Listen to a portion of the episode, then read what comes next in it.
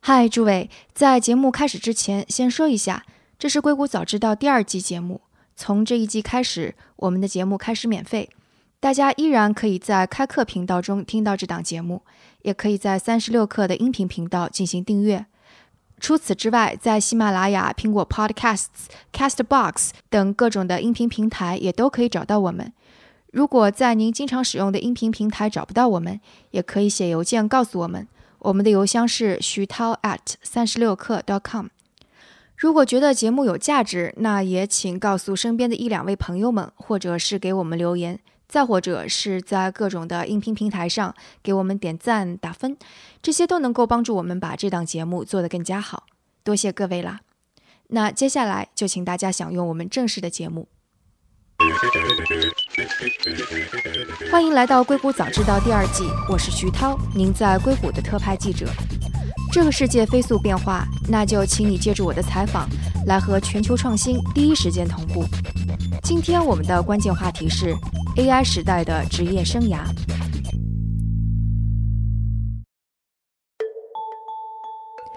大家先来听一下这样的一个履历：新加坡国立大学博士，通信专业，毕业后在上海贝尔实验室工作，有着不短的工作经验，技术岗、产品经理岗都做过。那大家觉得这份学历和履历如何呢？会不会这样的职业生涯看起来不错？可惜，这样的学历和履历并不一定意味着有着不错的职业生涯。呃，就是安逸了这么久的，在人才市场上是非常难找工作的。说话的这位是王峰，他就是这份学历和履历的拥有者。但在2015年，他的公司被诺基亚并购。很多产品线被砍掉，他觉得他的职业生涯需要有一些变动了。那时候很多产品线就都被砍掉了，我们这边其实呃就非常被动，就什么都得听诺基亚安排的，然后他们又挺不重视我们这一边的，所以整个呃工作环境就是感觉越来越没有生气了。当时就就一直在想着怎么去。走出这个困境嘛，到外面去找工作什么的，但会恐慌吗？那当然很恐慌的。王峰是一个特例吗？他面临的是一个特殊的事件吗？或者可不可以把他遇到的困境只是归结于他所在的行业，或者是归结于这样一场不是很成功的并购呢？硅谷会告诉你，这样的事情会发生在任何人身上，即使你是斯坦福的博士。Change is such a common thing now, right? 现在变化是常态。我在博士、硕士，甚至是博士后时，学了一些不同的东西，但很多现在都已经不实用了。例如，我在学计算机视觉时，用的方法和现在完全不同。现在成功的计算机视觉系统多多少少都用了机器学习，因为效果能好上百倍。所以对于我而言，如果我现在要做一些和计算机视觉相关的东西，我必须懂得机器学习，并知道如何应用。说话的这位是 Christian Plagman，他的履历非常的耀眼。他做过斯坦福大学计算机科学的博士后，在 Google 是高级研发科学家，还领导过 Google VR 团队的建立。但是他也觉得技术飞速发展，一不小心技术就已经过时了，得不断的学习。那 LinkedIn 在硅谷的大数据分析科学负责人 Mike Lee 也这样说。啊，如果以我个人的经验来讲的话呢，就是我做这个数据分析跟数据科学已经做了整个我的 whole career，对吧？啊，甚至包括我的 PhD study 都可以算在里边。但是其实做的方法是在不断的演进的，用的工具、用的技术都是在不断的前进的。最近的话呢，在这个 technology industry 啊，我感觉可能平均每一年半吧，就是很多东西就完全变掉了。啊，就是咱们如果回溯一下的话，从 Hadoop 出现，对吧？这是我刚加入 LinkedIn 的时候，两千呃一零年、一一年的时候啊，Hadoop 现在是一个，就是当时开始变成主流的。那后来在这个 Hadoop 之上出现的这个 Spark，是吧？后来出现的这种 Presto，很多这种开源的这些技术啊，到现在更更先进这种 TensorFlow 啊，这种各种 Machine Learning 这种 Framework，其实也就是。最近这么啊四五年的这些时间是吧，在不断的这个变化，啊 AI 这方面就更更多了。从 TensorFlow 的出现到今天，每一个大公司基本上都有自己的这个 machine learning framework。我知道说到这里，可能很多人会觉得我要提出的是一个老概念——终身学习。在这几年，谈论终身学习的人并不少，很多人会在业余的时间听听教授们用更加通俗的方式讲讲经济学，或者看看哈佛教授的幸福课。这类的终身教育课程看起来更加像是大学中的通识教育，它看起来其实没有那么的枯燥，有时候感觉还挺有趣的。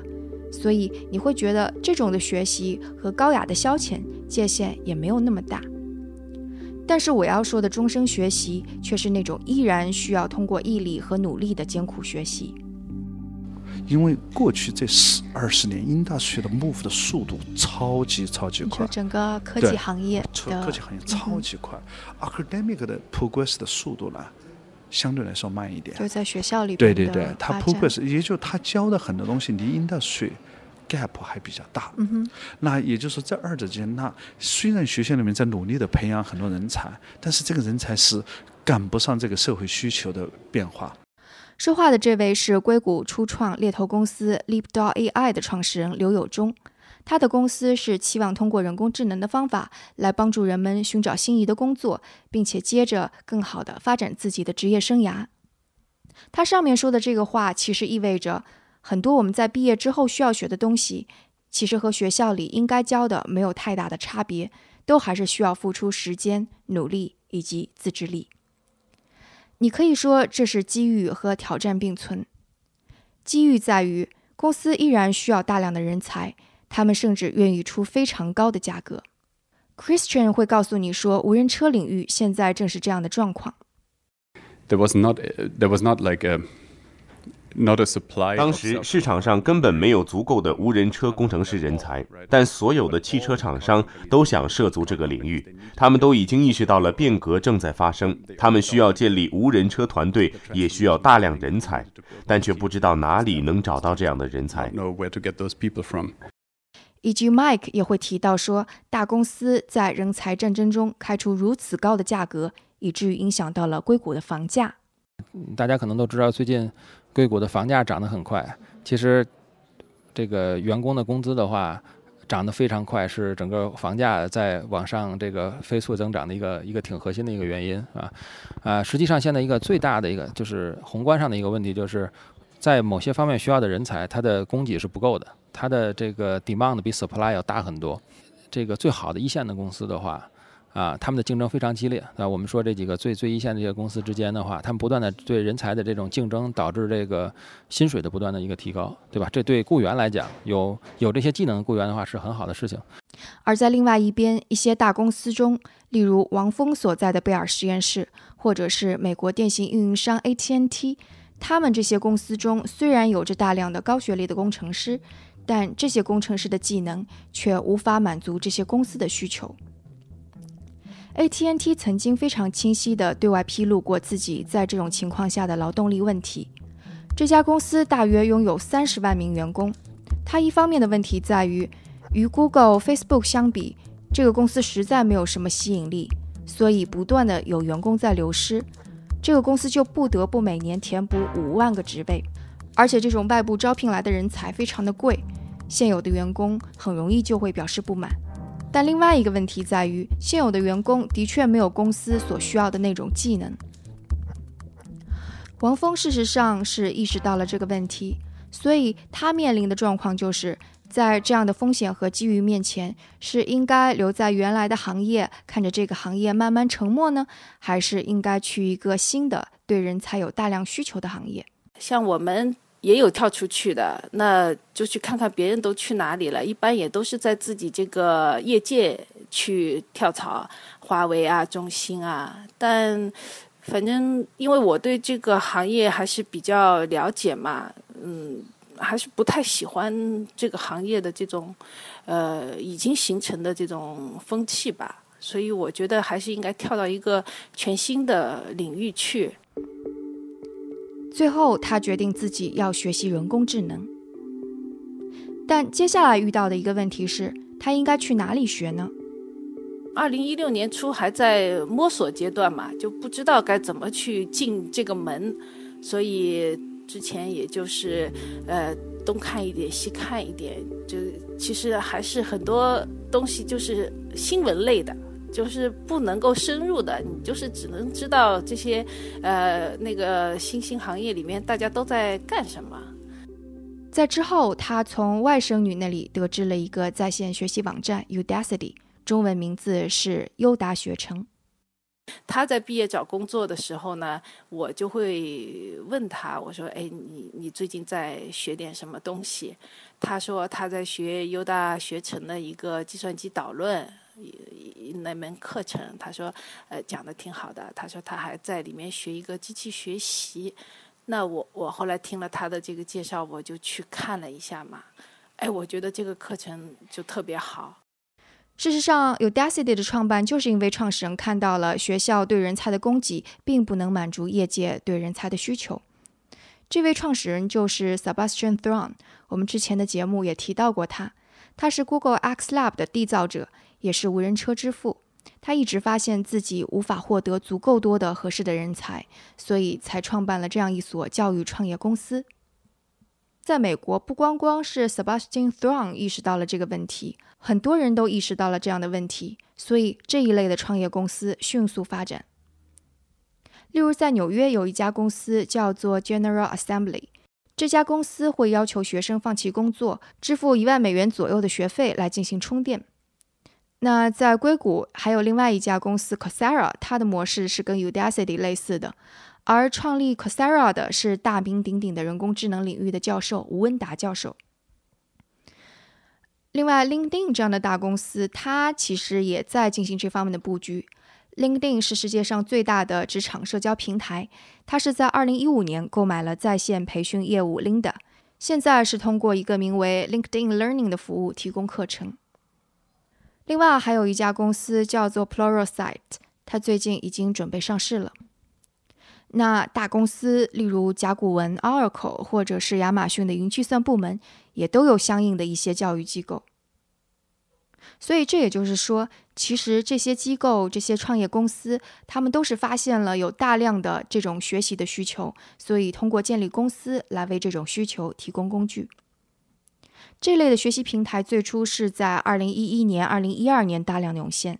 但在刚开始的时候，大多数平台是将大学中教授的课程搬到了线上，不光光包括计算机科学这类的学科，也会包括文学、历史、哲学等等。那最著名的大概就是哈佛教授的正义课了。但经过这几年的实验，在线课程的提供者发现，这种的学习的完结率其实并不高，而且学生可能也觉得他们在现实世界中有着更加迫在眉睫的需求。这种的需求就是我要学到技能，然后马上使用。硅谷的教育创业公司其实是非常敏感的捕捉到了这个信息。Christian，也就是刚才提到的那位斯坦福博士后，他是后来成为了 Udacity 负责课程产品的副总裁。他是这么说的。我们不会盲目开设一门课程，也不会仅仅是出于学术上的兴趣去开课。我们总是会去问问业界他们需要什么样的人才。我们和业界一直在交流，我们和亚马逊、Facebook、Google 的关系都很好，所以我们会去大公司，去那些需要招聘的合作伙伴那里。例如，当我们想要做安卓开发相关的纳米学位时，我们的第一件事就是去了谷歌，问问他们觉得什么样的技能是安卓工程师在工作岗位上所需要的。实际上，我们真的会站在一块白板面前，然后试图去搞清楚这个岗位上一个合格的人才需要具备哪些技能。搞清楚了这些，我们才决定我们会教什么样的内容。Yeah, and we hear from them. We hear from them. 我们能听到他们抱怨说，招聘到合适的人有多难。如果几乎所有公司或者这些顾问都不断和你说，我找不到数据工程师，这太难了。我已经花了数周或数月在找这样的人才，我已经开出了很高的工资。那这就是很好的一个风向标。那这就是一个很好的开设课程的领域。正因为他们跟大公司有这种非常密切的关系。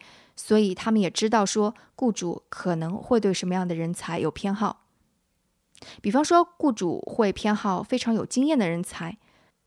刘友忠说：“呃，尤其是跟 AI 有关系的，公司需要的还是真正有经验的人。他就说不是特别有经，我们发觉很多人对没经验的人需求量是比较少的。所以你会看到这些创新教育公司也通常会设计实验的环节，让学生在学习结束的时候一定要做出一些真实的项目来。王峰事实上也很喜欢这种设计环节，人家那个课程学完以后有个项目设计啊，课程设计，然后把学到的东西再用起来。这种实用主义的做法当然是跟学校非常不同的。那除此之外，这些创业公司和学校不同的还在于，他们会不断的去进行迭代和调整，给予学生更加好的学习体验。We are a learning company, right? So we we know that we don't know. 我们自己也是一个学习型的公司，我们知道自己并不是知道所有的事情。所以，一个例子是，我们会听取学生的意见。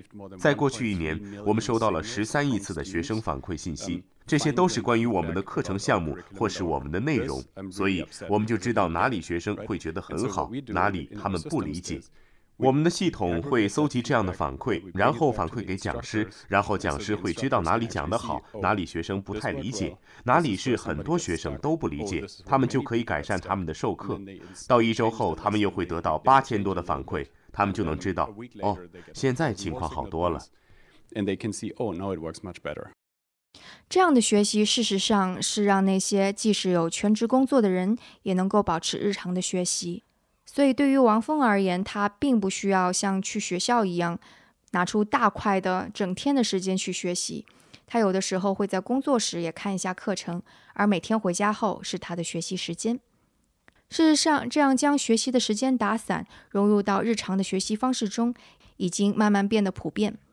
硅谷公司甲骨文是看到了这样的趋势，长期以来，他们会为用户进行培训，让他们能够更好地使用自己的产品和工具。以前这类培训很多都是线下的，在教室里发生的。但是按照甲骨文课程设计师何雪薇的说法，现在这种极其像学校的模式正在发生改变。就是我们之前的课程，呃，传授形式一个是 in class 的，还有一种就是说，就是在在就是把人组织到一个教室里边去，在在在教室里面，然后跟老师有同学有直接的这种互动。还有一种就是说，像这种开这种网网络会议式的那种，就是说也是一个老师在那儿，然后同学都是就是通过这种呃听课，但是人不用到课程里面的。但是现在这种课都已经很少了。首先就是 in class，就是来到教室的课几乎已经没有了。对，大概在什么时候开始？呃，它是一个逐渐的过程。我觉得好像 我们之前在三番有一个这个这个点儿，是一五年的时候就没有了。旧金山一五年就旧金山没有了，就课堂就没有了。然后我们现在就是说，在总部在 Belmont 这个有一个有一个教室，这个教室就是我这几次去开会的时候，就像鬼鬼 鬼屋一样，就什么人都没有。之前是非常的火，而且就是门口要有 security，就是要保安要要查你的证，或者现在就属于你可以就进去，然后随便串教室，没有没有课在上的。嗯，这是为什么呢？这个应该就是大家现在首先就是如果有课的话，可能也就是在上这种就是通过这种视频会议这种开开的这种课，就是 LVC 这种性质的课。还有一种就是说，嗯，我觉得就是嗯，就是技术发展了之后，就是像 Coursera 啊，然后 Udacity 啊，他们这种 training 实际上就是说已经把这种整个的这种 training concept 就是。它它其实有一种一种转变，就比如说之前大家可能会花五天的时间来 devote 这这样一个 topic，然后去学。现在大家可能就不会，就是说我愿意花这么长时间。他可能希望，比如说我五到十分钟学习一个 topic，啊，我今天我就这样了。然后明天我再五到十分钟看一个视频，做一个作业。他他的这种这种投入，他可能更愿意把它都分散到自己的日常的生活里面。尤其是我觉得是，嗯，对这种就成人的，就是这种在职的这种教育的这种冲击。因为我觉得在学校的话，大家大家来上学就是说，哎，我是要来学习。他有一个这个 mindset 已经 set 好，所以他愿意坐在那里，就是一直在上课。但是成人在大家本来上上班也工作也很辛苦了，这个时候他愿意在为自己的职业所花的额外的学习时间，可能更偏这种零散的这种，就是或者是根据心情，有时间学一学，没时间今天就休息。这样的话有更多的灵活性的这样一种学习方式。所以你们要做出什么样的转变吗？就是说，之前的实实验可能是两到三个小时一个 lab，现在所有的 lab 我们尽量保持在半个小时之内，然后半个小时就是之内，然后配一个这种，比如说五到十分，呃，三到五分钟的，呃，这样的一个教学的这样一个视频。就是大家可以去选择哪一些 lab 来做，哪一些视频来做，而不是说 instructor 说，哎，我们现在要做成什么样的？嗯，其实对我们做课也是蛮 挑战的，因为之前就是说，哎，我要做这样一个东西，你就顺着这个思路 flow 就下来了。但现在你要拆解成非常小的这种 small piece，因为大家的这种学习的这个这个这个 duration 已经变成这么小的这样一个 mindset 了，也是一个呃不同的去拆解信息的方式，我觉得是。未来大学也一定会发生改变，因为一些教育者也在思考这些问题。像我原来在 Google 的老板，他回到了 CMU 做教授，他是 CMU 的 Computer Science 的 Dean。说话的这位是我们之前提到的 Leapdog AI 的创始人刘友忠，他提到的 CMU 是指卡内基梅隆大学。嗯，然后有一次我跟他聊，他说：“Richard，既然你现在做这一行，你觉得我应该做什么事情？”那我给他的建议就是说。呃，鼓励你的那些 professor 那些教授，让学生在课堂上做更多的 real life 的，呃，具有 real life 价值的一些 project，这样你的学生会能够更好的 get prepared，呃，为能够更好的准备，呃，准备到到工业界去了。和大学漫长的两三年甚至更长的学习时间不同，王峰自学了不到一年就开始出去求职。就是无人车，它不是有三个学期的课嘛？第一个学期学完，我在网上之前看到有一个优大学城的呃兄长，他也是学完第一学期的课，就在，呃，他是在宝马找到了一份无人车的工程师的职位，所以我就去请教他嘛，我说，我说。第一学期的学完了，我说能不能找工作了？他说可以。他说他就是只学了第一学期的课，然后就找到了宝马的这个无人车工程师的职位。那我就去找了。他很快就拿到了三个公司的 offer，最后我拿到了三家 offer 吧。一家是初创企业的，一家是呃咨询公司的，就四大里面的一家咨询公司的，还有一个就是这个阿里斑马，他做智能网联汽车的。王峰选择了第三个 offer，阿里斑马这家公司是阿里巴巴和上汽出资十亿组成的合资公司，而且他的工资要比以前高很多。听起来很不错，对不对？但在这个故事中，我还没有告诉大家王峰的另外一个信息。那现在，请大家猜一下他的年龄，然后在心里边默默的说出来。好，现在给大家揭晓答案。呃，我今年是四十六岁。在这样一个充满了性别和年龄歧视的社会，你能想象他遇到的心理压力和阻力吗？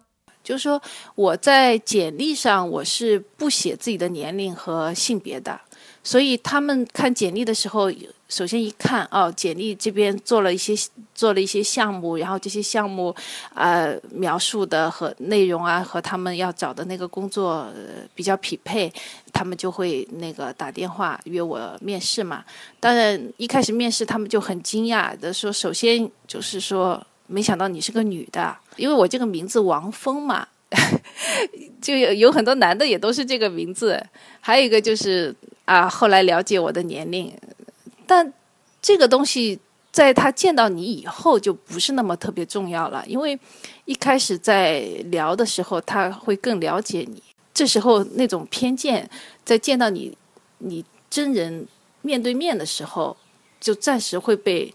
那个忘记，除非比如说面试的这个呃效果特别不好，那可能会加强他他这一方面的偏见。但如果面试效果好的话，那这个年龄性别就不是特别嗯重要了。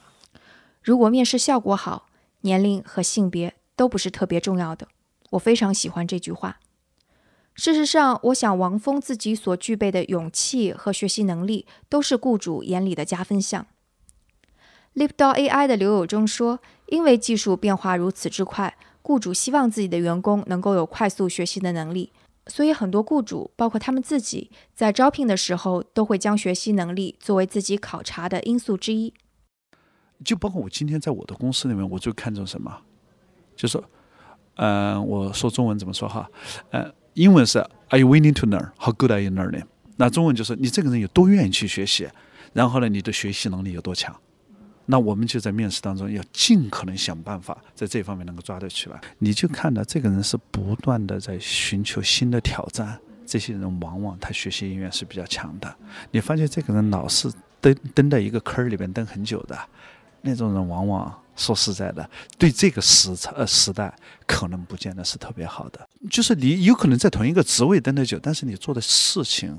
会有不同的变化，甚至你可以你在跟他交流的过程当中，你 propose 一些新的东西，看他吸引的一个能力，这个人 mind 有多 open，然后 new information 来了，他能够有多好的吸吸接受，能够有多快的把你提供的新的信息 incorporate，就是把它综合掺合进去到他自己原来的一些思路里边，能够把他自己的思路变得更好，这就是一种学习能力的一种展示了。那说了这么多。这对我们个人而言意味着什么呢？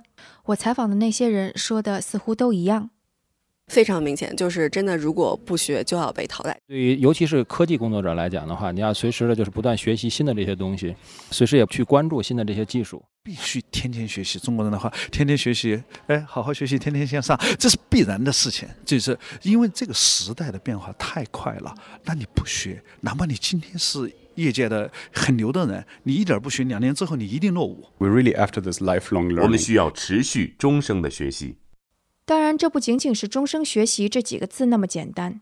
Christian 说，这意味着我们要习惯一种新的生活方式，也就是在生活、工作和学习之间找到平衡。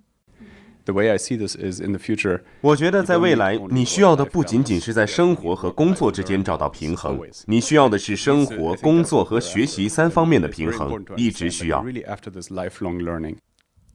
而麦克里说，自律变得非常非常的重要。那些自律的人，即使人到中年，有了家庭或孩子的羁绊，也比那些不自律的、有着大把时间的单身年轻人表现得更好。啊，其实。人对人来讲，最重要的 discipline 实际上是很重要的，是吧？你可能有大把的时间，但是你怎么去花这个大把时间的话，你怎么有最高的这个效率？实际我看到很多。啊，在职场上做的很优秀的人，并不是说啊他的家庭会不好或怎么样，其实就是他怎么样去分配自己的时间，能够做得很好，在该做什么事情的时间，去用最高的效率去做这个事情啊。比如说，我知道很多人，尤其在公司里边的这个呃领导层的人，尤其是高管的话，很多人起得非常早。啊，那起得非常早的话，这段时间实际上是整个你一天中效率最高的这段时间。那你起来以后的话，可以去处理很多的工作，也可以进行一些一些学习。啊，那这段时间把自己的效率充分提升起来，实际上也让你的整个这个生活能够变得更更平衡，是吧？然后啊，该去这个花这个家庭时间的时候呢，去把所有时间都投进去，而不是说，呃，跟跟这个 family 在一起的时候还想着很多工作上的事情，让两边可能都都最后不能达到最好的一个效果。事实上，王峰也的确是表现出了惊人的自律。因为我是天蝎座的嘛，天蝎座的人他本身性格是蛮自律的，就是我本来就就挺自律的，从来就不会说特别放纵自己。还有开放的心态也是被采访者经常提到的。而这期节目其实对我自己也是一个鼓励。我在前年年末开始学习播客的制作和剪辑，尝试用音频给大家传递我的采访内容。